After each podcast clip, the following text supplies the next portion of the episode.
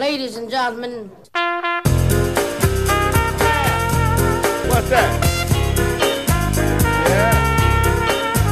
Tämä 50 kertaa Pori Jazz on ohjelmasarja, jossa on tarjolla 50 erilaista näkökulmaa Pori Jazziin ja sen vuosikymmeniin, joten tervetuloa jälleen sarjan pariin.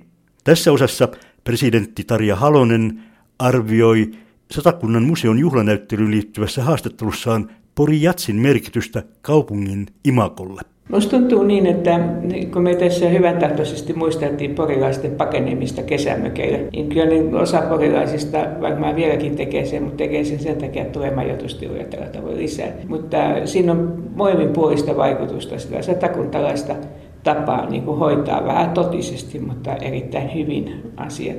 Ja sitten toistepäin, niin kyllähän Pori on saanut sellaisen ylimääräisen kulttuurileiman Porin jatsista, että he varmaan ovat syystä ylpeitä. Että nyt kun puhutaan aina näistä brändeistä, niin moni kaupunki kyllä maksaisi maltaita saadessaan tällaisen profiilin. Mä oon käyttänyt Poria esimerkkinä kannustaessani monia muita pienempiä kaupunkeja ja pienempiä tapahtumia siihen, että ei pidä lähteä mertäydemmäksi kalaan.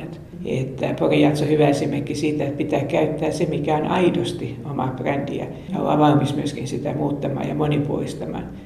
Porihan on kokenut taloudellisesti kovia aikoja.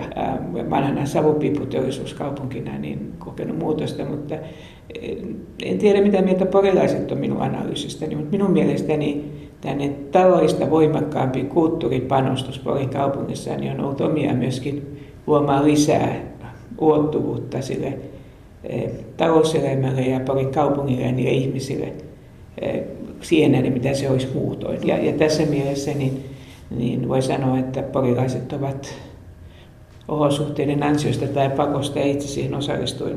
Ne ovat tyypillisiä tämmöisiä niin kuin uuden nykykauden edustajia, olet jo monta vuosikymmentä. Nythän tällä hetkellä on sitä mieltä, että jo insinöörit on ihan hyvä asia, mutta kaikille insinööreille pitäisi saada myöskin tänne luovan tiedon ja taidon kurssilta. Löytyisi uutta asiaa eikä vain soveltavaa. Tässä mielessä niin onneksi olkoon porilaisilla.